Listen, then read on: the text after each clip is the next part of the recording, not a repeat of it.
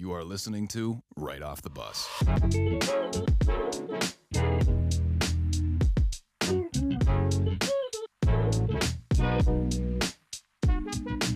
Hello, everybody, and welcome back to another episode of Right Off the Bus. I'm Chandler Hudson. That's Pat Mahoney. And on this Thursday, September 16th, Pat, it's episode 38. Who we got this week for episode 38? I know it's such an obscure number, but I honestly had to do the research for this one. At, at this point, we're so far in. Like I said last week, we just started this number thing way too late. But we're on Curt Schilling with the Red Sox. For anyone watching, I got my my socks golf jacket thing on. But uh, yeah, it's the Curt Schilling episode.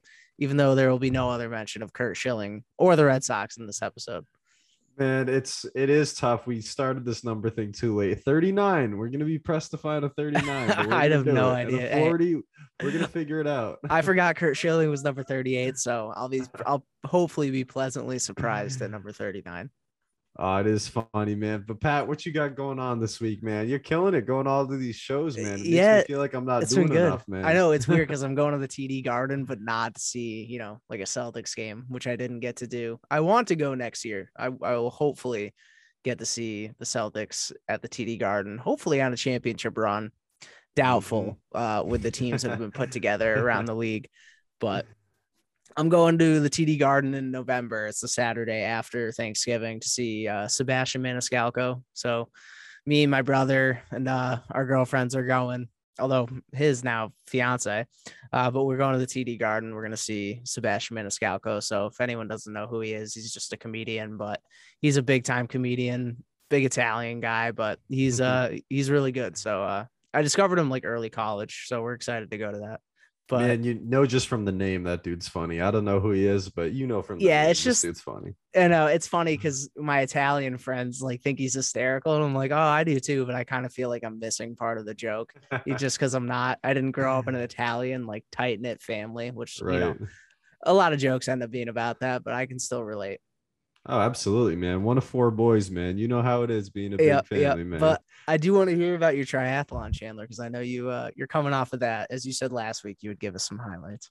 Yeah, man, it was fun. It was fun. First triathlon. I'm not gonna act like I did crazy well. I mean, there were there were several events going on: sprint, Olympic, relays. So I was doing the sprint triathlon. There were 354 competitors in that race. I placed 305, which isn't impressive, but my goal was to do it in under an hour 45. I did an hour 43. there you so go. I was feeling good, man. The swim tore me apart. It was so hard. I felt better after the end of the triathlon than I did after the end of the quarter mile swim. Like add 10 miles on the bike and a three and a half mile run. I feel better than I did after the Yeah. swim. But More manageable. man, it was fun though. I mean, I didn't understand like the transition area enough. Like you got to wear something that you can swim, run, and bike in. Like the transitions took me way too long, but dude, it was fun, good experience. Really humbling when you see a 69 year old woman fly past you on the bike. You know, like they were just been doing it probably your whole life, dude, or at least their whole adult life. there were two male finishers and two female finishers over the age of 70 in this thing like which just absolutely blows my mind i was one of the like 15 or 20 youngest people to compete so dude i'm on the bike and i just see 54 fly by me 62 we Mhm. had to have the number our age written on the back of our legs so dude you're on the bike and you just see people and i'm like i'm like there's no way this person's about to fly by me but i flew past 47, on 56. yeah, yeah. right. I flew by enough people on the run to make up for it. You know, I got Yeah. I got some spots back. and you're there, always but- in good shape but i you know an event like that takes like serious dedication and training if you're actually looking Yeah. to finish you know at least top half yeah. but i mean i would be proud of what you did no doubt especially the swim yeah, man, I appreciate it. I'm definitely proud of it, but next year I'll be more prepared. I'll understand a little more. And like you said, I was not training for this in the right ways at all. So I'll be a little prepared next year. I, I figure I can cut at least 15, 20 minutes off that time because yeah if you beat I'll- the hour be- 43 you know beat it by whatever you set a goal for yourself you'll be good Yeah, we'll go hour 20, hour 25. We'll be nice with it, man. But hey, that was a lot of fun. I, you know, I'll probably do a post or, uh, you know, make a little video out of it, man. What's nice is the water was so warm. It was 14 degrees warmer than the air was. So it felt like you were diving into a bath, man. But, uh, dude, a lot of fun, man. Definitely gonna do it again. I already have some people committed to sign up for it next year, dude. It's a good time, and you know, now I got to shift my gear. I got a half marathon coming up in a couple weeks, so uh, that's that's the new focus. You know? That should be a cakewalk for you after that.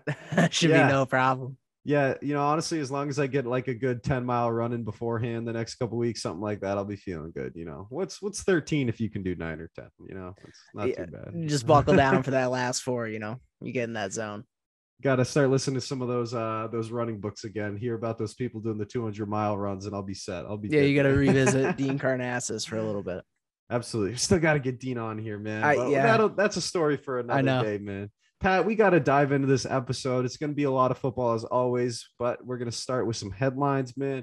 We had another Triller boxing event, man. These things just seem like they're happening every other weekend. I can't keep track. Of. Yeah, It's they're getting they're getting more sad to me too, and none felt sadder than this one, just because the way the main event went down. Like it was supposed to be Vitor Belfort versus uh Oscar De La Hoya. Yes. And Oscar, granted, like I know, you know, the rumors about him, probably not rumors, but at least what Dana White thinks, you know, he's drugged up and he's definitely, I think he's 50. So he's, a, Yeah. you know, he's an older guy, but he actually looked in good shape and then he got COVID. So then on like a week's notice, somehow they got Evander Holyfield. I don't know how they wrangled Evander Holyfield right. who granted was in great shape for 58 years old, but I think there's a difference, you know, and I'm not a boxer, but I think there's a difference between being, you know, in shape and being in boxing shape because that's also the mental state too. I mean, the guy's 58, he was taking head trauma for the majority of his adult life in boxing. He's one of the greatest boxers of all time. But then you bring him in here to fight, I think mid like mid 40s Vitor Belfort, Yeah. who looked he used to do steroids. I don't know what I don't think they drug tested for this, but I don't know if he was on it or not. But I mean, it's getting more sad. We saw Evander Holyfield get TKO'd within the first round, which everyone expected. I he threw like a left hook and fell over because he like lost balance, which I think just sums up the whole reason that these Mm. guys probably shouldn't be boxing beyond 50. I'm sure Oscar De La Hoya, we'll still see him come out again. Maybe they'll remake that fight. I'm curious to see how Oscar does, but there's been concerns about Evander Holyfield and like they wanted him to fight Tyson, like that was going to be the next Tyson fight rather than Roy Jones. And I have no desire to see that. yeah. At- Bad yeah. idea. At the end of the day, it's Evander's choice, and he was fine getting in there. And he actually said it was an early stoppage. I was, I was like Evander, like nobody needed to see nobody needed to see any more of that. But that was the main event. And then I don't know if you saw just in the co-main was Anderson Silva versus Tito Ortiz, which Tito Ortiz was never known for his boxing, anyways. He was always just a grappling guy. So Anderson Silva knocked him out cold. And I forget how long it took. It was in the first round, but knocked Tito Ortiz out cold. Light work for Anderson, man. I mean, It was light work. this this man was the goat of the UFC for a very long time before in my opinion Jon Jones came around. You know it was Anderson Silva. He was the first guy to bring in so many different disciplines. And to Mhm. see how he's excelling at boxing like you said Tito Ortiz isn't the matchup that we need to see Anderson Silva against. But of course as anything in the sports fighting world comes back to man like I Anderson's the guy for Jake Paul man. I feel like Yeah. I feel like even though he's in his 40s, he looks so comfortable. His head movement was great, man. He talked about how he appreciates the art of boxing more than ever before, like having actually done it and trained in it now. And man, like you look at a guy that's what is Anderson Silva, man? He's got to be six feet, 185, six one, 185, something like that, dude. yeah, Like yeah, I feel like I feel probably like around that, there. I feel like this would be, I dude. We keep saying it. This seems like the MMA guy that would take down Jake Paul. Like this seems like the guy that could do it.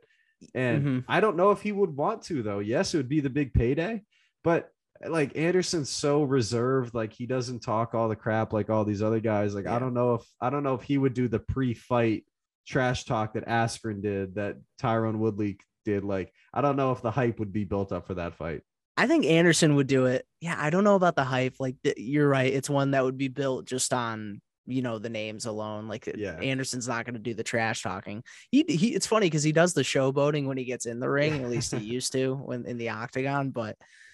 It it does make sense to do that fight next, but I don't. That's a tough fight for Jake Paul. Like Yeah, we've seen yeah. Anderson box, like he's looked really good in the fights he's had. I mean, he beat Julio uh, Julio Cesar Chavez Jr., who was you know he had, he had a great boxing career in his own right. So for Silva at his age to come out and do that, I mean, he, we've seen great boxing skills out of him, and you're right. Yeah, Silva is a similar size to Jake Paul. It would be a I think it would be a fair matchup.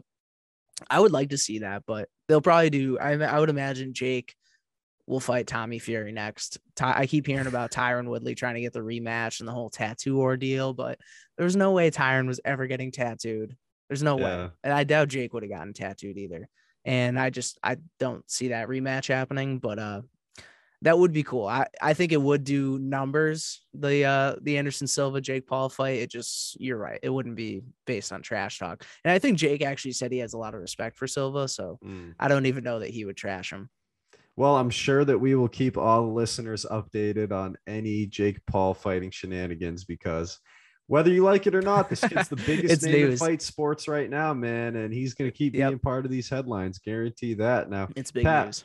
Moving on to some football on these headlines, man. The Ravens signed Latavius Murray and Devonta Freeman after signing Le'Veon Bell. Yeah. Because, of course, Gus Edwards tears up his knee. Marcus Peters tears up his knee on the next play in practice the Ravens just can't catch any luck with this injury stuff, man. Mm-hmm. Three running backs out for the year, but now you have Le'Veon Bell, Latavius Murray, Devonta Freeman, and who's the, who's the other kid? Williams, Jason Williams, or uh, something. Uh, Ty'Son Williams, yeah, and I believe yeah. we just got rid of Cannon too, so we had the other guy, mm. uh, Cannon, who was another running back, but now I mean you saw it uh, you saw it when they played. They used Latavius Murray. I don't know why they went away from Ty'Son Williams because he was having a great game. Yeah. He was tearing it up and then they went away from him. I don't know why. Because they were in a position to just manage the game, run the ball, maybe run some screen passes, but they ended up not doing that as much. And uh, yeah, Latavius Murray got some touches. He actually got a touchdown. So that was good to see. Uh, I don't know when we're going to see Devonta Freeman. I don't know. Now that we have Latavius Murray and Le'Veon Bell and Williams has been doing good, Freeman's kind of like, at least in my mind, he's the back mm. end. Like he's the fourth option out of those four. So I, I would like to see Latavius and Ty'Son Williams split, you know, the the bulk of the carries. And if Le'Veon shows that he can still be a, dyna- a dynamic back, then I would like to see him mixed in too. Yeah, man. Even though you lost J.K. Dobbins and Gus Edwards, it is still a phenomenal rushing attack, and they are going to have some workhorses rotating in and out. So it'll be an interesting situation to keep an eye on in that backfield. Now, moving on to a little basketball. John Wall and the Rockets have agreed to work together to find a new place for him to play, man. So he's not suiting up for the Rockets this year. He maybe has the most untradeable contract mm. in basketball. But we said that about Russell Westbrook, but we said that about Chris Paul, and these deals can happen.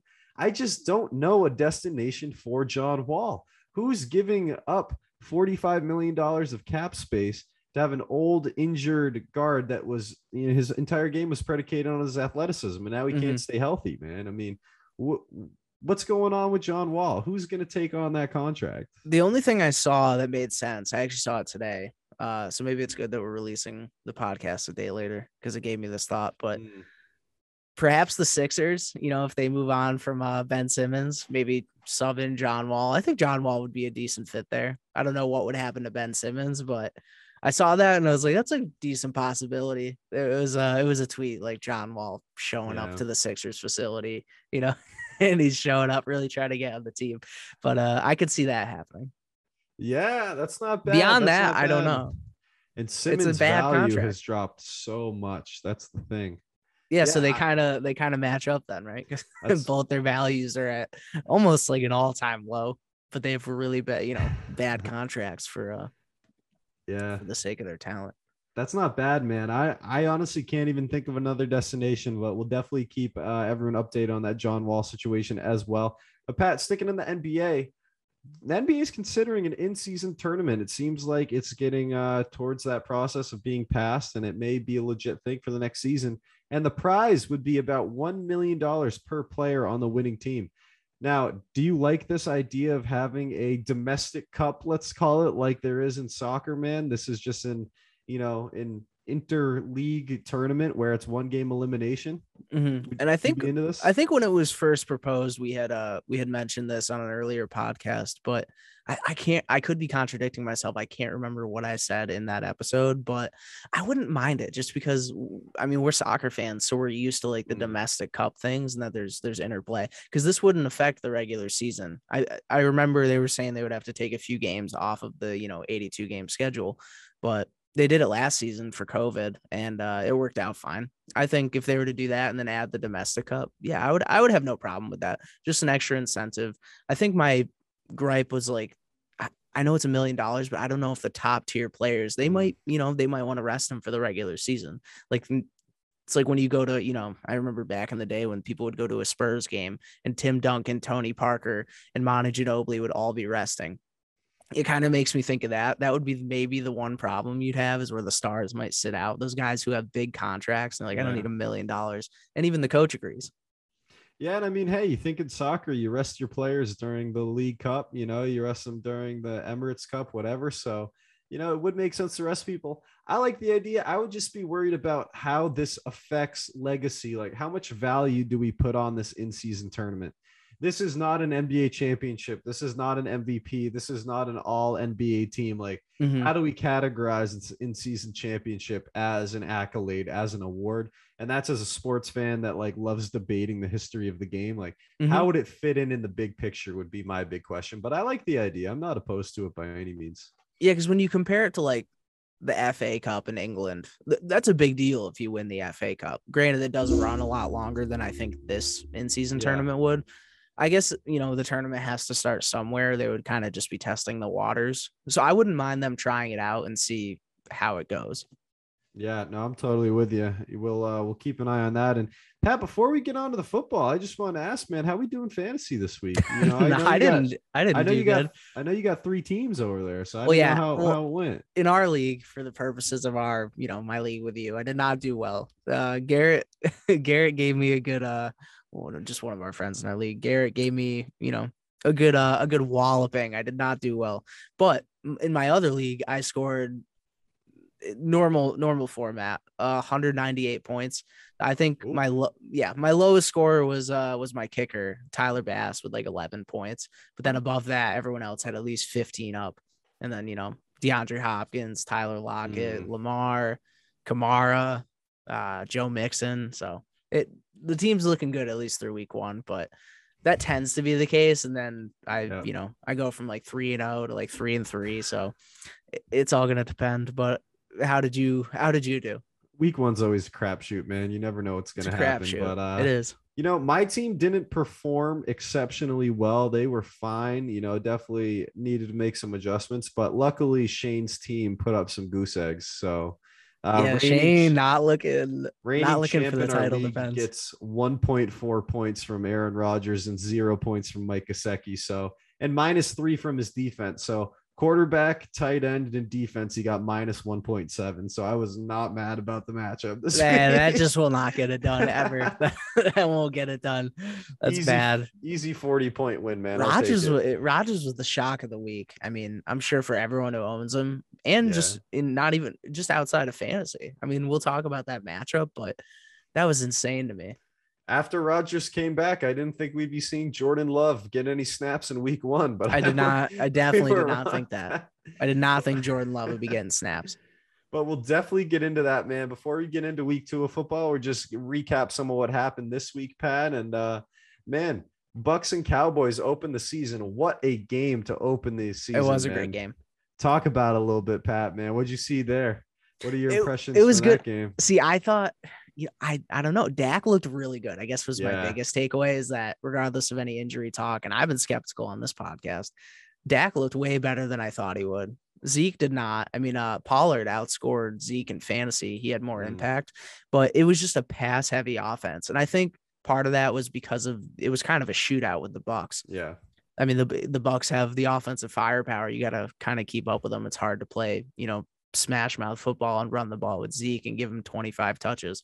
So they were really utilizing Amari Cooper, CeeDee Lamb, and that was yeah. A couple of my biggest takeaways were how good Dak looked and how good the Cowboys receivers looked. So even though the Cowboys lost, they I didn't expect that at all. I expected the Bucks to win by at least a touchdown. So for them to go in and lose by I think two points, then uh it yeah, it, and it was a it was on a field goal. So Right. I was impressed with the Cowboys. That was my biggest takeaway.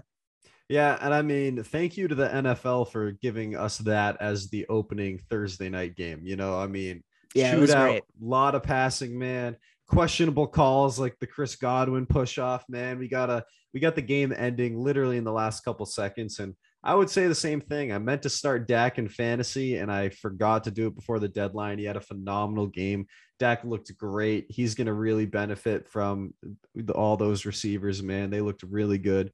But the other on the other side, man, I think that uh, you look at the Tampa Bay Buccaneers, and it reminds me of Peyton Manning's final or the his second to last year with the Broncos, where he threw 55 touchdowns, and Eric Decker, Wes Welker, Demaryius Thomas, and Julius Thomas all had 10. Mhm. This is dude. Mike Evans was a non-factor because Yeah. Gronk had two touchdowns and Antonio That Brown had two shock. touchdowns. Yeah, Yeah.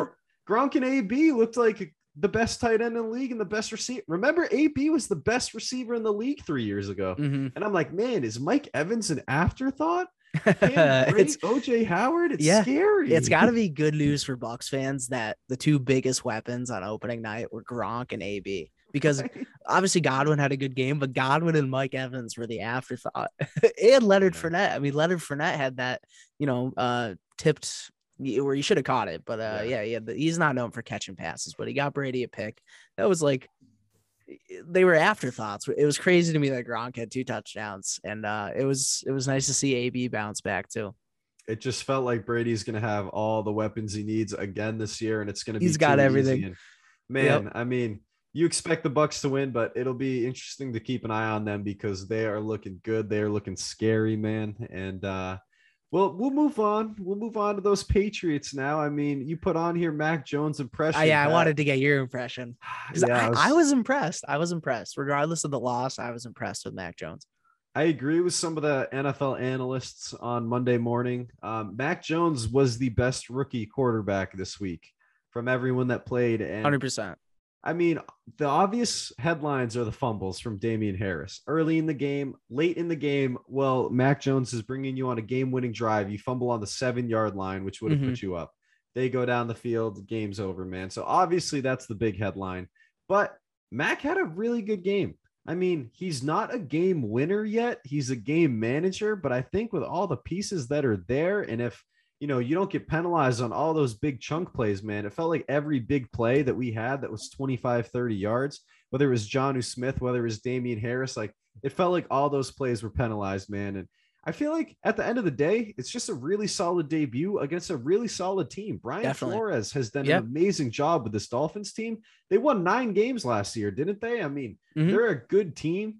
You picked them to win in this game. You picked them to come in second in this division. That can absolutely happen, man. But I'll say, I mean, Mac was the best rookie quarterback, and I thought for a debut, you know, I I wasn't mad. I was not mad. I was very satisfied watching Mac Jones play this week. I really was. Yeah, and like you said, he's a good game manager, at least from what we saw. And I think for the Patriots, if they have a good game manager, like they don't need an explosive talent at quarterback. You know, they don't need an Aaron Rodgers that's slinging the ball. If they have Mhm. like an Alex Smith type quarterback, which I think Mac Jones could be similar, then I think that's all they need. And they, with Belichick's coaching, I think that's a recipe for success.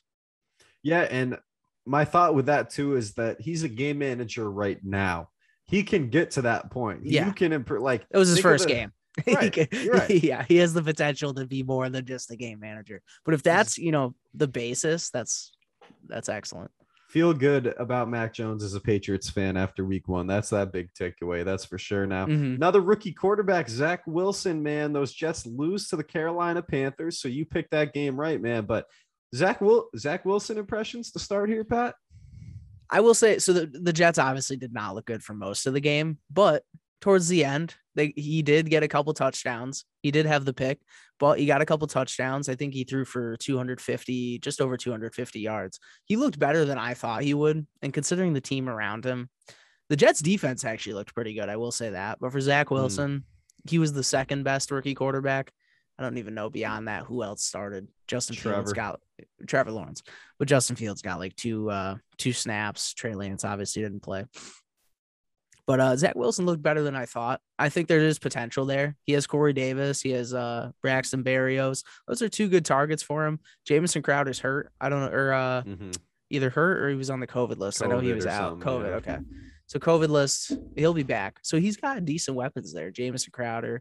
Uh, I just blanked on. I blanked on. Corey Davis, Corey Elijah Davis. Moore, thank you. Yeah. Elijah Moore, Braxton Berrios. So decent, decent look for the Jets. But I was impressed with Zach Wilson too, at least towards the end. Yeah, it's one of those like Josh Allen situations where it's like, hey, not a lot of expectations from this kid. He's a raw talent, big arm, didn't play the best competition in college. You know, Josh Allen, Wyoming, Zach Wilson, BYU. So it's like give them some time to develop. They're not going to win too many games this year, but if Zach Wilson has that steady improvement, man, it can throw 250 yards and two touchdowns a game. Mhm. It's an upgrade from Sam Darnold and what they were doing in New Yeah. York. And you know, Jets may have their quarterback, man. You never know. It didn't happen with Sanchez. It didn't happen with Darnold. It didn't happen with all these other guys. So maybe they found their quarterback. I haven't bought into all the Zach Wilson hype yet, but he looked okay. You know, he looked like he was a, a rookie quarterback, you know? Mm-hmm. Yeah, he- yeah, not as good as Mac Jones. And hopefully on the other side, Darnold found a new home with Carolina. yeah, not hope so. bad. Not Yeah, bad. He didn't, he didn't look bad, man. Now your Ravens, Pat. What happened against these Raiders? What a what a Monday Oh. night game. This was an awesome This was a this was a bad loss, Chandler. It was Yeah. a there's nothing there's nothing else to really say in turn like it was a bad loss. I will say I bet on this game too. So I took the Ravens uh over it was over four so the over 44 and a half for the game and then the Ravens plus three and it was a bad beat. So we were up two touchdowns, which I you know I'm pumped. I'm like, here we go. Ty'Son Williams, you know, we got Latavius Murray too. We can manage the game. Our right tackle Villanueva offered no protection to Lamar. None. He's got to get so much better. Maxx Crosby ate him alive all night. Maxx Crosby looked like a world beater on the Raiders. He's I was fast. Oh, he's very and he's a very good player, but I think we made him look better than he should have. He he played really well. Yep. And credit to the Raiders, they played really well, but it was uh it was a bad loss. I mean, never mind. Like we had the lead, and then I think we gave the ball to the Raiders under a minute, no timeouts. They drive the field, kick the 55 yarder to go to OT. And from there, I kind of knew I was like, this this doesn't look like it's trending well. And granted, the Raiders gave us the ball back. They threw a pick in the end zone in OT. Ravens get the ball back, and I'm feeling good again. I I stayed up till like midnight for Yeah, this game It was too. late. Yeah, it went to OT, and I was like, oh damn. I was like, I gotta get up for work in the morning, and uh, and they throw the pick in the end zone. Ravens get the ball back. I'm feeling good, and uh, you know, w- wouldn't you know, we turn the ball over as well, and uh, Raiders come back. Don't just kick a field goal to win. I, apparently, there was a whole thing where they couldn't find the kicker. They couldn't find him, like he was warming up at the tent or something. And so Hmm. they had the kicking unit out, took a delay a game, ended up running a play and throwing a touchdown. So they beat us on the touchdown to ruin my bet, but also put a dagger in our hearts because that is not a good loss to open the season. Granted, we were on, coverage too on that Zay Jones route, man. He was Yeah. wide open, yeah, wide we were, open. we were on the road in Vegas. You know, it was a tough environment to play in. Uh, In prime time too. It's a game we should have won. I will say it was a tough environment to play in. But that was just a bad loss the way we lost. I would have been fine, you know, if we went in lost in regular time by like a touchdown. I would say, you know, there's some things to work with, but the way we lost was just heartbreaking. Not a good way to go in. I believe playing Kansas City next week. So yeah, there's potential to start the season 0 and 2, which in the AFC North, such a competitive division, is not gonna it's not gonna work. Yeah, man. And I'm thinking hosting Kansas City next week. That is tough. And like you said, the division's very competitive. We'll talk about that Yeah. Steelers win as well, but Steelers look better than we thought that they would. And uh, man, I will just say on the Raiders real quick, I thought it was really interesting. Jon Gruden saying Darren Waller is the best player I have ever coached. Darren Waller is fantastic. He's legit, but he's kind of that consensus number three or four tight end in the league. But he had something like 17 targets. Apparently, Derek Carr went to him Yeah. throw after throw after throw. And that just has to put the ultimate confidence in you as a player. So I hope that Waller's in for another career season. Steady improvement, man. This guy is quite the story, but I love Gruden showing that shine and giving that love to him. And you love Derek Carr talking about how Zay Jones outworks everybody in practice. And that's all he has to say after, you know, that game winning play, man. So, you know, I'm not going to put too much stock into the Raiders, but the Raiders looked okay. They shouldn't have won the game. I know it's your Ravens, but the Raiders looked okay. And Derek Carr, Darren Waller, Crosby, some of these guys looked really good for the Raiders. Jon Gruden has them looking okay. Yeah, definitely. Josh Jacobs a little banged up, but they do have Kenyon Drake too. So not a bad second option in Kenyon Drake. And I will say Darren Waller could just based on volume alone and the amount yeah. that he's used in Las Vegas, he could be, I mean, he could emerge as the next tight end behind Kelce Because I don't know. It, it's gonna depend what we see from George Kittle and Mark yeah. Andrews, but I could easily see Darren Waller being right behind Kelce as the number two in the league the tight end position better hope Rob Gronkowski's not back, man. Because after that first week, I mean, he was the best tight end of the league for yeah eight nine straight years. tight end feels the deepest it has in a long time, at least in yeah. my opinion. It, it really feels that way. There's so many good tight ends now. There is, there is, man, and uh, so many good quarterbacks too. But somehow, Pat, the Saints with famous Jameis yeah. Winston man, they go and they beat the Packers with Aaron Rodgers on his one last dance, 38 to 3, dude. Mm-hmm. Shock of the week, man. This yeah. was I couldn't believe it. Jameis uh, Winston, five touchdowns. What? We love that. We love to see it. They were on the road too, and what should have been a home game, as we mentioned. They're playing. Yeah. They play Jacksonville. Yeah, in Jacksonville, and they beat the Packers thirty-eight to three. Unbelievable. Aaron Rodgers just did not show up, man. And I got to tell you, I love what Drew Brees said, commentating about this game. He he said, "Wow, I you know I guess what this team was just missing last year was that deep ball from Jameis because Jameis looked unbelievable. Jameis at this point may be the NFL MVP after Week One. Like he." Mm-hmm. He had a better game than anyone. He was unbelievable. Yeah. and he didn't have that many passing yards, but five touchdowns will certainly get it done. No Man, one's complaining. This, no picks this, either the Saints may have more stock in this NFL season than we were giving them credit for. And I don't think that's an overreaction after week one. Yeah. To be, I mean, the Packers, I don't know if it was just a them looking really bad, the Saints looking really good, or a combination of both. But without Mike Thomas, too. I mean, he threw five touchdowns. They don't have Mike Thomas, and they beat the Packers 38 to 3. Mm, it is nuts. It is it's that'll be one to keep an eye on without a doubt, man. And yeah another new quarterback in a new spot, man. Matt Stafford and the Rams, they just absolutely dominate the Bears, man. The game never really felt close. And uh, man, I got to tell you, Andy Dalton looked horrible. I mean, mm-hmm. you know, but I do feel bad for him because when you're watching a game and the entire time they're showing highlights of Justin Fields and Chris Collinsworth is sitting there talking about Justin Fields for like half the broadcast, man, you got to feel for the guy, but there's just no reason to be starting Andy Dalton in Chicago. It's not going to work, Matt Nagy. Save your job and start your rookie quarterback. Yeah. And I, I saw this and I did kind of agree with it. It, it feels like when the Ravens started Joe Flacco after drafting Lamar, yeah. and then, you know, however many games in, Lamar took over and he ended up taking the job. And it was, uh, that was it from there. It, it kind of feels like that situation, but it could even happen sooner where Justin Fields might come in and be the starter sooner than we expected. It should be week two, as far as I'm yeah. concerned. After watching, as far as far as I'm concerned, too. Honestly, I feel bad for Dalton because I do like Andy Dalton, but you got to give the young guy a chance. If you want to be a perennial seven and nine or eight and eight team, yeah, give Andy Dalton all the starts you want, man. But if you want a guy that can come in and change your franchise, people forget he set Big Ten records left and right at Ohio State. Mm-hmm. He was the number two quarterback recruit in his class behind Trevor Lawrence. Like everything's there for Justin Fields. You trade up and trade your future to take this kid, and you're not going to play him. Man, it is tough to watch. I need to see Justin Fields on the field.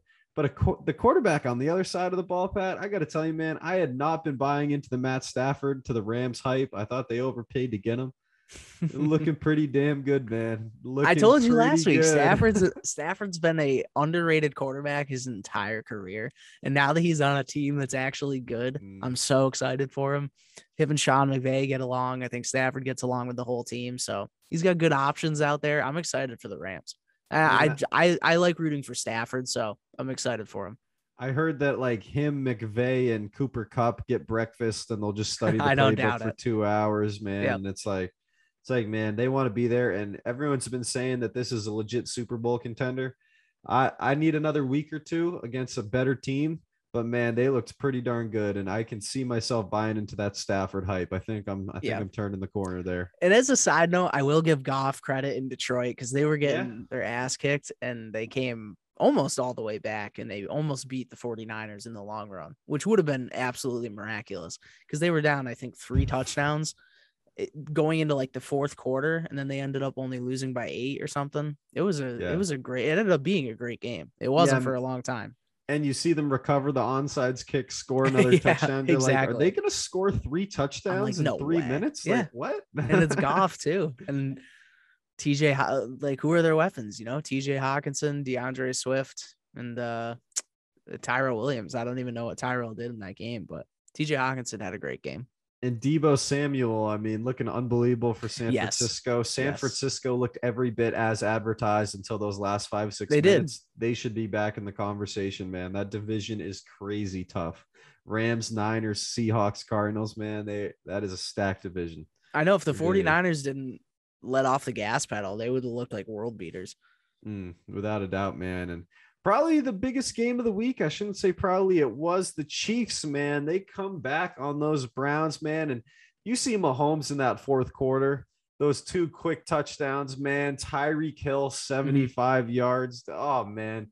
It just was like perfect Mahomes madness in that game, man. You knew what was happening when Mahomes got the ball. It was like when Brady got the ball with a minute and a half left. You know he's getting them down the field. You give Mahomes the ball in the fourth quarter, it's like, all right, all bets are off, man. 14 points just like that. It's crazy, I will say, I- at halftime I knew the Chiefs were gonna win that game. right? I- I put a bet. The Chiefs were obviously like huge favorites going in. Like I don't know what I don't know what the line was, but they were huge favorites going into the game. And then at halftime, they ended up being like plus 175. Like they were underdogs. And I Mm. I put a bet down on the Chiefs to win just straight up. And I was like, this is I was like, this is surefire money. I was like, there's no way the Chiefs lose this game. And sure enough, they came back and won. Yeah, these picks, Mahomes- man, we got to start it because Mahomes looks no he knows how to make it look easy. It's crazy. Mahomes is unbelievable. I like how they like brought up the meme of like F it, just throw it down there. And they, Yeah. they asked Mahomes, and he's like, sometimes it's how it is with Tyre- Tyreek. You just Tyreek's down there throw it, somewhere. Yeah. Even Mecole Hardman, he's got speed. Kelce's the big target. He's down there somewhere, so he might haul it in. Yeah, they, regardless of losing Sammy Watkins, they got no shortage of options. And man, Pat, you know, I will say I think Joe and I's MVP pick looks a little bit better than yours to start the season because Yeah, Mahomes is at the top of the list on that MVP conversation. I know Rodgers, one. like after week one, that's already hard to come back from. And the, it, it really is. And the MVP chase these days, you need a game like Mahomes to start the year. Not Rodgers is gonna have to have an unbelievable next what 16 games. yeah. He's gonna have to have an unbelievable 16 games. Yeah, 115 or 140 yards, no touchdowns and a pick is a tough place to start, man. But Not good. But man, the Steelers in Buffalo, man, beating the Bills. One of the big surprises of the week, if you ask me, man. And this had me thinking: Are we underrating Pittsburgh? Or are we overrating Buffalo? Is it a mix, man? Because I got to tell you, I look at Pittsburgh. That defense looks great, even though Mhm. Ben Roethlisberger on offense looks like he's 100 years old. Somehow he's still throwing some nice wheel routes. He's looking okay. But man, the offensive talent looks a little bit minimal in Buffalo outside of Allen and Diggs. And that's my concern for them, which I kind of feel like maybe we're overrating them a little bit after last season. I would agree with you, Chandler. I really do. I I didn't expect to agree with you there, at least before week one. But after Right. what we saw last week, I know the Steelers defense is really good. They just paid TJ Watt, so they got him back. He's in full effect. Minkah Fitzpatrick. I mean, the, Steelers defense is really good. And they were down. The Bills were up, but Steelers came back. And yeah, I we might be overrating Buffalo. I gotta say, in Buffalo, I never expected Mm, the Bills to lose that game, regardless of how good the Steelers actually are. I know the Steelers the Steelers are very good. We got to give them their credit. Yep. But yeah, we may we may have overrated the Bills along with everyone. I mean, it's you know, that may be a really a jump to a conclusion after just one game. We'll see after week 2 if our uh if our opinions are a little more validated. it really depends how they perform in their next game. I don't know who they're playing next week, but we might be overrating Buffalo. Ah man, when you're up 10 nothing at halftime and you uh, let up 23 points to three in the second half, it's pretty tough. yeah, And, the uh, Bills defense looked unbelievable for a while. And they Yeah. they do have a good defense, but you're right. The offensive side of the ball. I mean, outside of Stefon Diggs, it's we got Cole Beasley, and then uh who their running back these days. I can't even Singletary, Moss, Singletary. Yeah, Singletary. Man, it's it's tough, and uh, it'll definitely be interesting to keep an eye on both of those teams because one of them is trending in a direction we didn't think they would be, and uh, same the other side of the ball. You know, um, Bills not looking great, Steelers looking better than expected. Now, team that looked a lot better than expected. Both of us got these picks wrong, Pat. Man, the Texans they put up 37 points on the Jags. Trevor Lawrence had his moments, did not look amazing, but man, Texans 37 points, just shocking the league. Yeah, and I said it was bad. If I was like, if we're not taking the Texans even in this game against the Jaguars, that it's that's really bad. So uh, yeah, the, the Texans putting up 37 points, I was shocked. I was shocked that they did that. I was surprised that they won, but yeah, they they really they put it on the Jaguars. I was I was surprised by that, but uh, good on them. I mean, I I don't know what else to say, but I was very surprised. Very surprised, and I'll throw this in there too. Trevor Lawrence, first regular season loss of his football career. High school, college, never lost to the playoffs. Dude, this that's pretty nuts. Uh, that's pretty nuts. Trevor's been pretty weird good. way weird way to lose your first regular season game. Very strange. Yeah, man. Uh, you know, it just shows you with all these rookie quarterbacks, it's going to take a while before they change that franchise and before the franchise gets built around them. Because Mhm. Jags have a lot left to do when they're losing to the team that's ranked 32 in the league. You know, Yeah, They- and they have a long it's funny when you you look at the Texans offense and you're like, where did these 37 points come from? Like who scored these? That's a lot of points for an offense that has no, you know, huge names. I mean, Brandin Cooks, Tyrod Taylor, but Mark Ingram, those three are not big Yeah. names. No. All right, man. Joe Burrow, Ja'Marr Chase looking solid. Ja'Marr didn't have the drops everyone expected. Let's I was impressed with the Bengals. I was Yeah. impressed. And I got to tell you, no one thought they would beat the Vikings, man. All the panelists, both you and I picked. Yeah, the we Vikings, picked Vikings. man. Bengals looking a lot better than we expected. That LSU connection looks like it's there, Pat. Yeah, Joey B looking he's looking real solid. And I'm excited for the Bengals. I know I, I said like if if the A- in the AFC North, if the Bengals are good, it's a problem because we have Yeah. four really good teams then. So the AFC North is looking tough. And uh I, I still am happy for Joe Burrow though. Coming back from the injury, it feels good. Gotta feel good to come in first game and get a win in a game that not many people expected you to win. And another game too, man. I mean, these Eagles just absolutely routing Atlanta, which Bird Gang I did not expect to I win, man. I You definitely called picked the. Eagles. Yeah. And you called it for your brothers too, man. But Hurts looked fantastic. The Falcons looked absolutely terrible, man. DeVonta That was another Smith. big shock. Yeah, I Yeah. think that was the Eagles did look very good, but I think part of it was also the Falcons being really bad. Mm, Russell Gage, I think he had two targets. I think he had a drop as well. Didn't get any receptions. Calvin Ridley had an underwhelming game. yeah. Kyle Pitts underwhelming game. Really, Matt Ryan underwhelming game. The Falcons' offense as a whole, and with a team like the Falcons, I mean, we've said on this podcast, their defense is their biggest liability, yeah. and their offense is really good. So if the offense isn't working, it's a real problem. It's I mean, with the Texans putting up 37 points, if the Falcons offense looks like that, you're gonna have a number, you're gonna have a new number 32 team in the league because they can't continue that pace. I really hope they don't for the sake of you know Calvin Ridley and Kyle Pitts in fantasy, but it was not good for Atlanta. We're just gonna blame that on some week one jitters, and I hope that so. Atlanta That's figures it out because that was ugly. That's what I hope. ugly. I am hoping. Uh, yeah. good for the Well, Eagles though. One of the shocks of the week, without a doubt. Man. It was. It was. That was one of the more shocking score lines. That and the uh, Saints Packers. Now, Pat, out of 16 games picked, man, you you killed me this week. You went nine and seven in your picks. I went six Not and bad. ten. Six and ten for me, dude. So not a hot start, but uh, I'm I'm feeling good about these week two picks. We're gonna we're gonna try to even it out a little bit here. We'll Yeah, give that update next week, but we got to dive into these picks, man. And the Thursday night game that no one asked for, the New York Giants at the Washington Football Team. Pat, who we got for picks in this game? Oh, I don't I don't know if Fitzpatrick's gonna play. Wasn't he hurt? I don't know what He- the Giants out for the year. Oh, okay. That well, there you go. He's definitely not going to play then.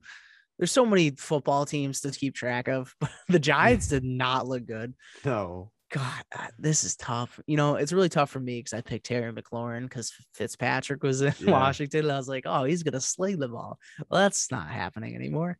Um, I think the Giants have a bounce back game. I like the Giants here. I'll take I'll take the Giants. Daniel Jones, he looked really bad. The Giants in general did, but I like the Giants here. This has Cam Newton written all over it. If you ask me, I feel like I I feel agree. like he's I feel like he's the fill-in, run heavy offense man. I don't trust Heinicke, even though he looked okay. I'm gonna go Washington football. Uh, You know, it's another home game. It's two home games to start the year, and I just feel like this defense is so solid. The Giants looked so bad that I just It I, did. It, it was bad. like uh, Washington without Fitzpatrick, I still think can get it done, especially at home. So I'm gonna go Washington football team there. Pats at Jets in the second matchup. I'll let you start off there since you picked the Pats game right last last week. Ew, we got the rookie QBs facing each other. They are uh they are at the Jets, but I will take New England in this game. I do like the Patriots. They look they look decent against a tough Dolphins team. They look decent and trying to get the unit together with a new quarterback. Cam Newton just left. Now they got Mac Jones. I'll take the Patriots. They're they're going to get more acclimated. I think the Pats are going to be a team that just gets better as they go this season. That's how the Pats normally work, and that's why I'm going to go with them too. Also, Belichick has an amazing track record against rookie quarterbacks and young quarterbacks. Like Tua is not the reason that the Dolphins won that game. No. And I think that Zach Wilson will be halted as well. So uh, for that reason, I'm definitely going to go with the Pats. Now, Broncos at Jags for our third matchup there, man. I'm going to go Denver. Teddy Bridgewater looks pretty decent, man. He had he had a good speech to start off the game. Von Miller said, I haven't felt that in a huddle since 18 was here. You're not going to try to compare Teddy Bridgewater to Peyton Manning, man, but I like Teddy.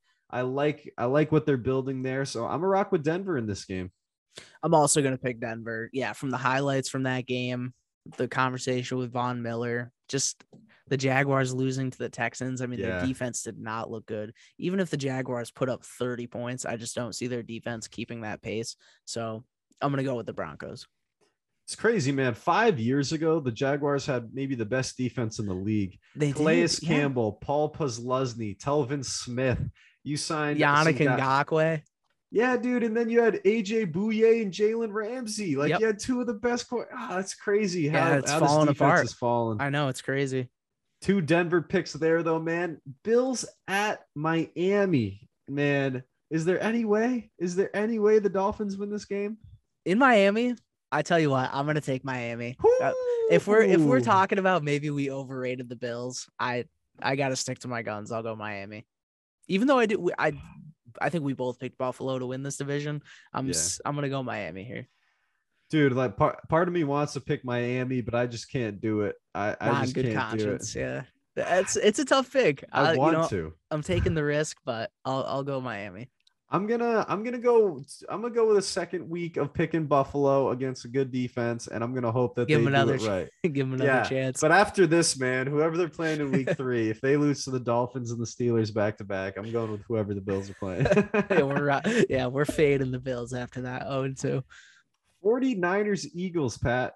Who This is a great matchup because It is. both teams look really good. Obviously, the 49ers had the tough ending against Detroit. Um, I'll go. I'll go Niners here. I think they're gonna. I think they're gonna correct some of those mistakes from last week. I, they're not gonna make the mistake of taking their foot off the gas pedal. Jimmy G looked really good. Uh, you know, obviously the George Kittle fumble on the onside kick made that Detroit game a lot closer Yeah. than it should have been.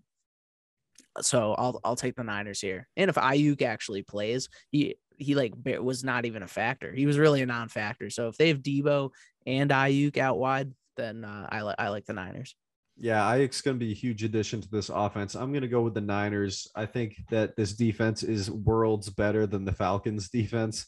I don't think Hurts is putting up 30 points against the 49ers. And I think that, uh, they, I think they just have a much better roster on both sides of the ball. So I'm definitely rocking with the Niners there. Mhm. Rams visiting Indianapolis, Pat. Rams at Colts. With how good the Rams looked, I gotta Yeah. I gotta ride them for this for this week. I think I picked them last week too. I think I Yep. did. Yeah. Yep. So I'll I'll ride with them again. They didn't do me anything wrong last week. They definitely uh outperformed my expectations. So I'll I'll ride with them as well. if the Seahawks beat the Colts by two scores, I think that the Rams beat the Colts by three scores. That's how I'm looking at this. I think that this is a shoe-in game for the Rams. I don't think I don't think the Colts have enough, man. I really don't. So I'm definitely rocking with the Rams there. Yeah, not looking like the complete package right now. No, no, they We're on the same page. Now the Las Vegas Raiders, the one and zero, beat the Baltimore Ravens. Las Vegas Raiders taking on another NFC or AFC North division. Opponent. unnecessary. but hey, had to, Okay. had- just had to take the shot, man. Um, playing the Steelers, man. You think the Steelers are going to uh, avenge the Ravens here? You know, protect their uh, AFC North uh, brethren over there. I tell you what, the Steelers beat the Bills in Buffalo last week, and as good as the Raiders did end up looking against the Ravens, uh, I gotta take the Steelers here. I mean, at home, they looked good against Buffalo. There's no reason for me to not pick against the Steelers or to not pick the Steelers this week. Yeah, I I agree with you there, but something's telling me to pick the Raiders. I don't know why. Like I shouldn't. They shouldn't have won that game. The Steelers looked like their defense was awesome. Like nothing, but for whatever reason, I'm picking the Raiders. Pat, I like Derek Carr, man. I, like like every season, I'm believing in this guy more than I should. So I'm gonna rock with the Raiders, man. Carry that high into uh into Heinz Field, man, and uh, beat the Steelers. I almost know. picked the Raiders. I will say they they impressed me. I almost picked them. They they looked they looked pretty decent. They shouldn't have won that game, but who knows what's going to happen in Pittsburgh. Bengals at Chicago, man. Uh, it's kind of weird. It's kind of weird, but I'm going to go with the Bengals, man. There's just no part of if Andy Dalton's starting week two that makes me think that he's going to go win games against a competent team. You know? Yeah, that was my thought process too. I was like, I, I want to pick the Bears because I yeah. want to say that Justin Fields will start, but if they start Dalton, I I don't like the Bears at all. So just on the off chance they mm. do start Dalton, I'll I'll go with the Bengals as well. Yeah, I, Joe Burrow, Ja'Marr Chase. I like that connection. I think Ja'Marr Chase is going to be starting at the flex for me this week in fantasy. Maybe Yeah. not even flex. I, he might be taking Julio Jones's job because Julio was a non-factor in Tennessee. Man, I'm uh, yeah, I don't know. I'm definitely going with the Bengals there. Houston at Browns for the next matchup. This game might have 80 points, Pat. This game might Yeah, have 80 points. apparently, right? apparently, because the Browns D, as good as they've improved, or as much as they've improved, did not look again. They did not look good against Kansas City, which obviously I don't think many defenses are going to look good against Kansas City, but. I- mm, I still got to go with the Browns here. I, the Texans did impress me, but there's I I don't know. It might be a fluke win. The fact that the Jaguars don't have a good defense, I don't think they're gonna stand up too well against the Browns in Cleveland. Yeah, I'm with you. I like I'm definitely going Browns, but part of me feels like it's worth throwing 10 bucks on the Texans on this game Probably a good gonna be- value bet. Yeah. yeah, they're going to be a huge underdog. Maybe like plus might- 200 or something. So it's not a bad value bet. Yeah, I may throw 10 bucks on that one, man. I don't know, but I'm definitely picking the Browns, um, even though they're 0 and 1. Saints at Carolina, man. I am just riding the Jameis train, man. I'm going Saints all day, you know, and I feel like Jameis is gonna have a sneaky good, not even sneaky. I think he's gonna have a great season. I Mhm. really do. I don't like it's unbelievable. Sean Sean Payton's doing something great there. Yeah, he certainly is already putting it. Uh, he already put it together in week one. I mean, he did learn. He learned. He was already good, but he learned under Drew Brees for an entire year. And even though he didn't really play, I'm sure he learned a lot in that time.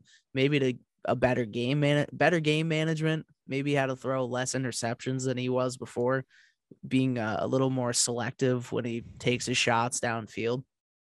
So uh, I I will take the Saints in this one as well. Minnesota at Arizona, Pat. We didn't we I don't know if we mentioned it. Arizona throttled Tennessee in what I thought was going to be a much closer game. And Yeah. I'm riding with the Cardinals, man. They looked awesome. Uh, they looked Yeah, fantastic. the, the Vikings lost in Cincinnati, so I'm gonna I'm right there with you. I'm going with the Cardinals too.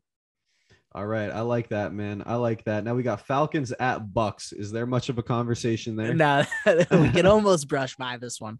Uh, like I said, I mean, if the Falcons offense looks like they did, they're certainly not going to stand up to the Bucks defense, which is very good. And the Cowboys had a very good offensive showing to make the Bucks defense look like they did and score, you know, what 29 points. Uh, I will ride with the Bucks. I also think that uh, there's a chance Brady may be on the better end of 28 to 3 in this game. Like I think they may be up 28 to 3 at halftime on the Mm-hmm. Falcons. I think there's a legit chance, which is which is kind of sad. Tennessee at Seattle, Pat. I, I- did, last week I would have picked this game pretty close, but after Yeah. the Tennessee showing, it's tough.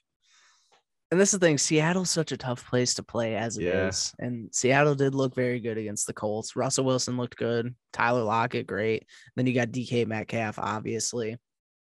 I think, yeah, after the showing, I wanted to go with the Titans just in the off chance they'd bounce back. But I, I think Derrick Henry will bounce back, but Mm. Seattle, it's Seattle this week for me. I want to pick Seattle, but I'm going to be stubborn and stick with uh, my boy Mike Vrabel and the Titans. I just I can't like fathom that that is their performance.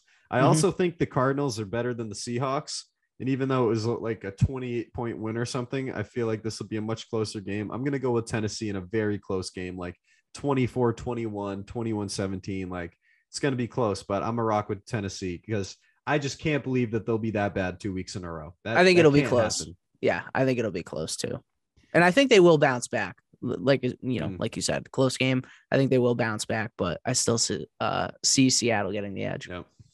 Dallas at the Chargers, man. My two quarterbacks facing off against each other. I don't know who to start because I, I feel like Herbert's going to put up Yeah. more points in this game. They just the Chargers have a better defense, but who we got in this game, man? Dallas at the Chargers. I'm gonna continue with my Chargers pick. I picked. Mm. I picked. You know that I was, I was faithful in the head coach before the season started. Yep. I liked how they looked last week. I'm gonna, for the sake of my buddy too, who's a big Chargers fan. Uh, I'm gonna ride bolt gang or don't bang. It's uh, it's char- it's it's Chargers this week. I like that, man. I'm gonna rock with the Chargers as well. You know what I've said about the Chargers all year. You know, my defensive player of the year pick, Derwin James, was the number one rated defender after the week week one of football by Pro Football Focus. He had a great game.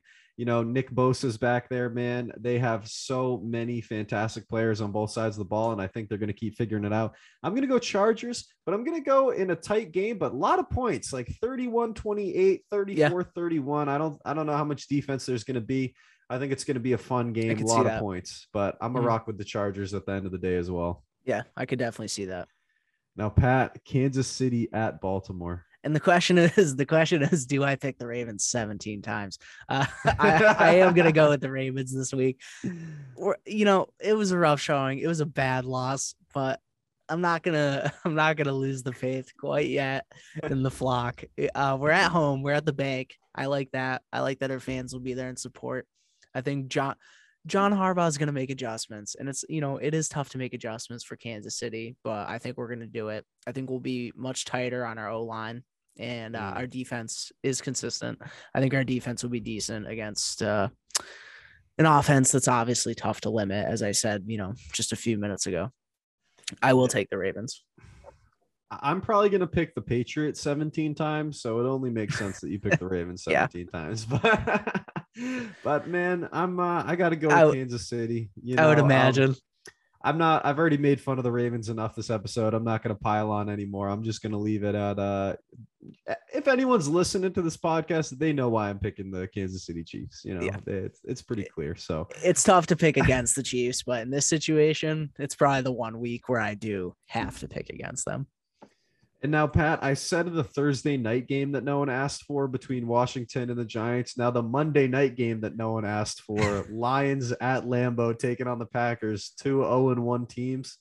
It, can, can we do it, Pat? Can we pick the Lions? Can we do it? You know what? I'm gonna do it. I'll I'll I'll go Oh, with the oh, Lions. I'll go with the Lions going into Lambeau. No. I think the Packers will come back much better than they were. I mean, I don't I don't think that's going to be a sign of what's to come for the Packers in this season. I do think they'll bounce back, but just on the off chance, I like the wild card pick here. I'm going to go with the Lions. I guess if Jameis Winston can outscore Rodgers by 35 points, there's no reason Jared Goff can't. There's right? no yeah, there's no reason. There's no reason. Pat, I can't do it, man. I can't do it. You, you almost lured me in, but I'm going with the Packers. I, I can't pick the Lions. Yeah. I Crazy end to the game. Like they had no business being in that game. no business. No, it was a lot closer than it should have been. But I also And I- knew you would pick the Packers, so I was like, I'll I'll get some variation. I'm going with the same as my Buffalo pick. Like they can't be this bad two weeks in a row. That's what I'm Yeah. going with for the Packers. So I'm gonna pick the Packers there. I like it. All right, we'll keep everyone updated on those picks next week. But now we're gonna run through some listener questions before we wrap the show up with a quick ad and what we've learned. But Pat, first listener question, Brett asking me, man, how's recovery from the triathlon going? Totally fine, man. I felt good. Um, I, you know, I don't want to brag, but I did beat Brett. I did beat Rachel, so I beat my two competitors, and I was, uh, I was definitely feeling the best. I wasn't nauseous or anything like they were at the end of the race. I felt good, so I'm feeling good, man. I've been working out. Sean and I went and played soccer for two hours last night, so I'm, I'm feeling good. I'm feeling good after the try, man. No complaints. God forbid it was one of those beer ones where you have like a beer in between sessions. Then you might be a little nauseous. Trying to get a couple of my coworkers to do a beer mile with me, dude. You That would be fun. One lap of the track, beer. One lap's a quarter mile. Just throw back. some I think. I'd throw up, but I would do it just for the just to say I did it. It'd be fun. Why not, man? Why not? Another one from Brett. Should Marcus Smart be the starting point guard over Dennis Schroeder, Pat? Yes, at least at first. just I like the veteran presence. I like his physicality. I like what he brings to the Celtics. He's just a good teammate. He's a good leader. So he's he's just got so many qualities that we look for in a Celtics player. And uh, I I would definitely put him out there. I think it would be a little bit disrespectful to immediately put Schroeder in as the starter. Let Marcus Smart play, see how he does for at least you know maybe the first like ten games. If it's not going well, test it out. Start to give Schroeder more minutes. But at least at first, I would say Smart. I echo every sentiment you just said. Plus, I would like to have the guy that's locked up for the next five years starting, that too. not yeah. the guy We did a just pay him. one-year flyer, five point nine mil. So give it to the guy that's locked in. Make Dennis Schroeder earn those minutes. That's definitely where I sit. yeah, we did just pay the man, so we might as well use him. And a third one from Brett, pure boxing, Jake Paul versus the Mountain. I'm not going to pretend to say Hafthor? Thor, ha- half It's Thor? Hafthor. Okay. Yeah, yeah, it's Hafthor. half Thor Bjornsson or Bjornsson, man. I mean, I got to pick the six nine, 400 pound Mr. Universe, you know, like uh, I, I don't think a it would be hard for either. It would be hard for him to hit Jake Paul, Mhm. but anything Jake Paul lands, there's zero power behind it for a guy like Hafthor, you know? yeah. Well, I tell you what, Hafthor was supposed to box. I don't know whatever happened to that. I'm gonna have to, you know, do a quick look up here, but he was supposed to box. He had a celebrity fight in the books. Yeah, he was supposed to box another like uh Strongman. yeah, another strongman guy. You know, they were both kind of getting into boxing. I don't think they were either boxers really. Uh I mean, I it's if if Bjorn I don't know. It's tough because I like I like the speed and agility and precision. Um Jake Paul's not going to get any knockouts. That's not going to happen. But in a decision, I could say I would say Jake Paul could win. Footwork, poke him from the outside, you know, just get some jabs in. Uh, it's gonna be tough for Bjornsson to hit him. It's it'd be tough. If This he would- if he connects, it's a problem. This But- would legitimately look like Oberyn versus the Mountain. Like this would look like the Game of Thrones fight because the size difference would be so extreme. Oh, but- here you go. September 18th, 2021. Uh, World's Strongest Man champion, Hafthor, the Mountain Bjornsson versus Devon No Limits Larratt or Larat. Uh, so that is a fight card in Dubai. Uh, So with- he's fighting in three days. Yeah, two days. Great timing. Great timing for this question. I don't know if this person knew that this fight was happening. I honestly did not know that it was coming up. But uh yeah, you can watch it for ten dollars on pay-per-view uh September 18th. I believe is that's this Saturday. That might be worth the ten bucks. I tell you what. I might be tuning in. There's UFC fights, but I could definitely go back and forth. I might need to see him fight. Might have to check that out, man. Uh, like, I'm happy it's so soon. I I can't believe it. I knew it was coming. yeah, right when you said the 18th, I was like, oh shoot, it's the I was like, wait, that's like in a few days. final answer, Pat. I'm going Mountain. Who you going? Jake Paul. Oh Pure boxing. man. Well, we'll have some more tape to watch on uh, on next week's episode. Exactly. exactly. I could reassess maybe. Question from my brother Nick: Who flopped more this week, the Bills or the Titans? Ooh. I'll say the Titans because at least the Bills were in a very, you know, it was a tight game. They didn't get blown out and it was against a very good Steelers team. Mhm. Whereas the Titans had a lot of expectations. And uh, yeah, I would say just based on expectations alone. I mean, the Titans were not supposed to go out there and get smoked like that. Yeah. So I'll, I'll say the Titans flopped. Bills were up ten at the half, a ten nothing. That's a yeah. and And the Titans were never part of the game, so I'm going definitely the Titans had a had a worse week one for me. It is Um, a flop to blow the lead though, so I was yeah. almost thinking that was your point. But uh, uh that is that is true, but I'm definitely going Titans there because they weren't even part of the game in my opinion. yeah, Which is I agree. which is sad to see. Yep. Kevin David, Aaron Rodgers retiring after this poor Sunday performance. No, no, Kevin, stop it. Stop it. I, yeah, I, I don't see him. Uh, it's funny. Yeah, people were like, "Oh, maybe he should have stayed." You know, the Jeopardy host. Uh, no, he was the MVP last year. Eh, let's relax. It was one game. He maybe spent a little bit too much time in Hawaii, uh, not you know just away from the team. But I, I would say he'll get reacclimated, and I I don't think that's going to be a common theme this season for the Yeah. Packers. I'm starting to have. I'm starting to second guess my MVP choice don't get me wrong there, but I don't think he retires. No. yeah. All right. Biggest sleeper or dark horse to win the Super Bowl this year in the NFL? Question from V. Carter Wood. See, that's a good question. Ah, that is a tough one. Now, I picked them to win the division, Pat, but I think the Cardinals are a little bit of a dark horse, man. I feel like they have the firepower on offense. I like that. Chandler Jones, five sacks uh, in the, the first week of the NFL, man. It's it's pretty crazy. So I'm gonna throw the Cardinals out there as one dark horse to win the Super Bowl this year. And outside of that, I feel like a lot of people expect the the Rams have been in that conversation. The Yeah. Bucs and Chiefs are in that conversation. So in terms of a dark horse, the Cardinals are the only one that really haven't been part of that conversation. Mhm. I'm gonna go out on a bold limb and say the New Orleans Saints as well, because there's there's firepower, man. And if you're scoring 38 points while holding an elite quarterback to three points, Mhm. there, you know, where there's smoke, there's fire, man. So in terms of dark horses, Cardinals and Saints for me. I like that. And I was gonna say I don't know how much of a dark horse the Rams would be. I feel like you're right. They have kind of been in that conversation. So the Rams would be in there for me, but they're not really. Uh, you think of a dark horse, you know, they're a real outside shot at winning, hmm. but they look good and they have the capabilities of doing it. Based on that criteria, I will go with the Chargers. I would go with the Chargers because like they're in I a tough like that. division, but they have all the capabilities of doing it. They have a team that could potentially get there. Obviously, there's a lot of obstacles in the way of that, like, you know, the Chiefs in their own division and even the Raiders looking good. But if we're talking about a real outside shot for someone that had the potential to do it, Chargers. I like that, man. I absolutely like that pick. Now, last question. Now, Pat, I don't know if you know what both these are, man. You pro- you probably do, but from my brother Chris, a growler bear versus a liger. A growler bear is the rare offspring of a grizzly bear and a polar bear. Okay. And the Wow. liger is a lion and a tiger. Yep. I don't know which one's the male parent, which one's the female parent. It's some specific pairing, but growler bear versus liger, Pat.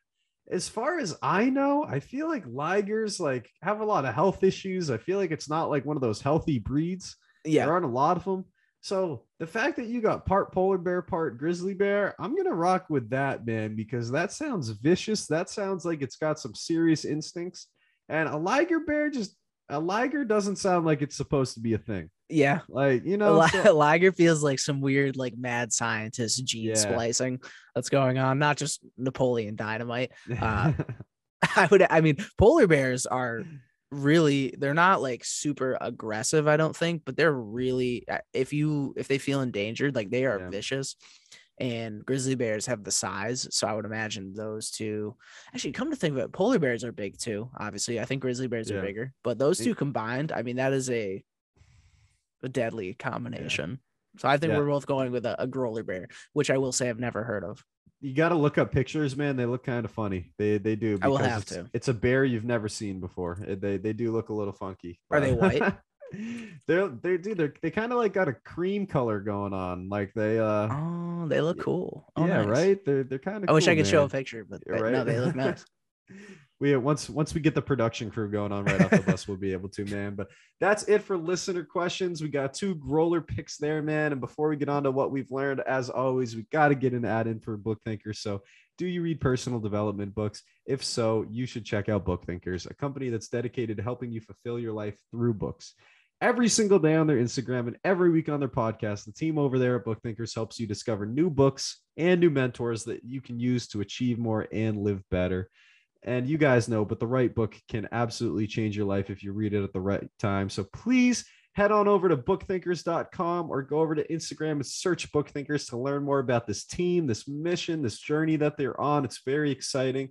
But Pat, now it's time to get on to what we've learned. So, what did you learn? Looks like you're sticking NFL this week. I like it. Yeah, gonna be a lot of NFL what we've learned in the next couple weeks. I know, not a not so outside the box or creative, but you've heard me talk about the AFC North on this podcast. I would say many times, dating all the way back to the start of it when we started during football last year. But I wouldn't have thought after week one. I believe we gave predictions too Yeah. of how this division would turn out, of how every division would turn out. I did not expect after week one that the Steelers and Bengals would be one and zero at the top, and the Ravens and Browns would be zero and one. Obviously, the Browns played Kansas City. Maybe I could have seen them being 0 1, but the Bengals beating the Vikings did not see that one coming. Steelers beating the Bills in Buffalo, shocking. Ravens losing to the Raiders, very tough. yeah. Uh, it just did not shake out the way I thought it would in the first week. I'm interested to see how next week will go down. Obviously, how it'll turn out in the long run. I'm a little bit nervous about my Ravens. Uh, I'm I'm high on the Bengals. I, I feel good about the Bengals. Uh, Browns will probably bounce back. I, they played well. They just it's tough. It's tough with Kansas City. I mean, Mahomes leads those comebacks. He's he's very good, obviously, and uh, yeah, he's he's on track for another MVP season already. Yeah, I just did not see the AFC North shaking out this way to start the year at all. Yeah, definitely a big surprise, man. And for my what we've what what I've learned, not what we've learned, Pat. But uh I'm gonna I'm gonna go out on a limb here, man. And Nate Burleson said this on Good Morning Football weeks ago, uh, before he left. I think he's at like CNN or ABC or something now. You know, miss watching him on Good Morning Football, but Jameis Winston is a dark horse MVP candidate. Like Jameis Winston Yeah. is going to finish top 10 in MVP voting and maybe higher. Like I like it. I'm, I'm telling you, man, Sean Payton is a quarterback whisperer, dude. He got LASIK eye surgery since he threw those 30 touchdowns and 30 picks. He just sat behind one of the best ever. He has plenty of weapons, and his best weapon isn't even playing, man. And when you can go out and put 38 points up in your first game, that is a statement. He has to have all the confidence in the world. The locker room, the coaches, the staff has to be behind him. And I'll tell you, especially with everything that the state of Louisiana is going through with all the Mhm. hurricanes and the power and everything, there is something to rally around right now. And it's Jameis Winston, man. And I can't believe I'm saying it. Jameis Winston, legit MVP candidate. That's what I learned this weekend. I know, I know it's a hot. I like it. man, no, I like it. And Dude, the- playing playing loose with minimal expectations, even even if they start the season six and zero, I still think the expectations are not high because he's Yeah. at that point. If they're six and zero, he's already surpassed them. And Yeah. uh, Saints fans got to be feeling good about that. no one has bigger bigger ideas and bigger expectations for Jameis Winston than Jameis Winston. Like, I mean, no one expects this guy to go out and win 11, 12, 13 games. He Mhm. might, man. And like you said, low expectations, playing fast and loose. Jameis Winston, legit MVP candidate for this season, man. That's what I learned in week one, which I'm shocked I'm saying to say and not least. not yeah, it's funny because not as hot as a take as we would have said, you know, five weeks ago. yeah. Still a hot take, but not nearly as hot. But after throwing five touchdowns, whoo, man, looking good. But he, he did look sharp.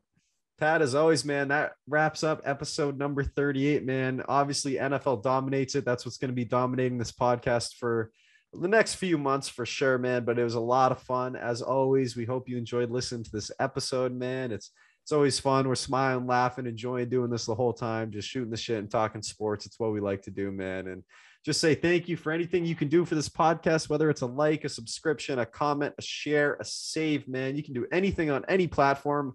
I've said it before. Press any button. I'm sure it can somehow benefit us in some way. Add to that algorithm. Absolutely. So we thank you guys for all that interaction, man. I'm gonna I'm gonna be posting every every day again on the socials. So please check them out. Check them out at right off the bus on everything other than Twitter. But we don't take that your time for granted at all. Thank you for listening, man. And that's episode 38, Pat, man. You how we Mhm. feeling? We feeling good ending this one? Yeah, and thank you for bearing with us for another Thursday edition. Uh, we will be back Wednesday next week for our usual programming. But Thursday edition this week. We'll be back Wednesday. I like it, man. And that's episode 38. We appreciate y'all listening. Peace See out. you guys. You are listening to Right Off the Bus.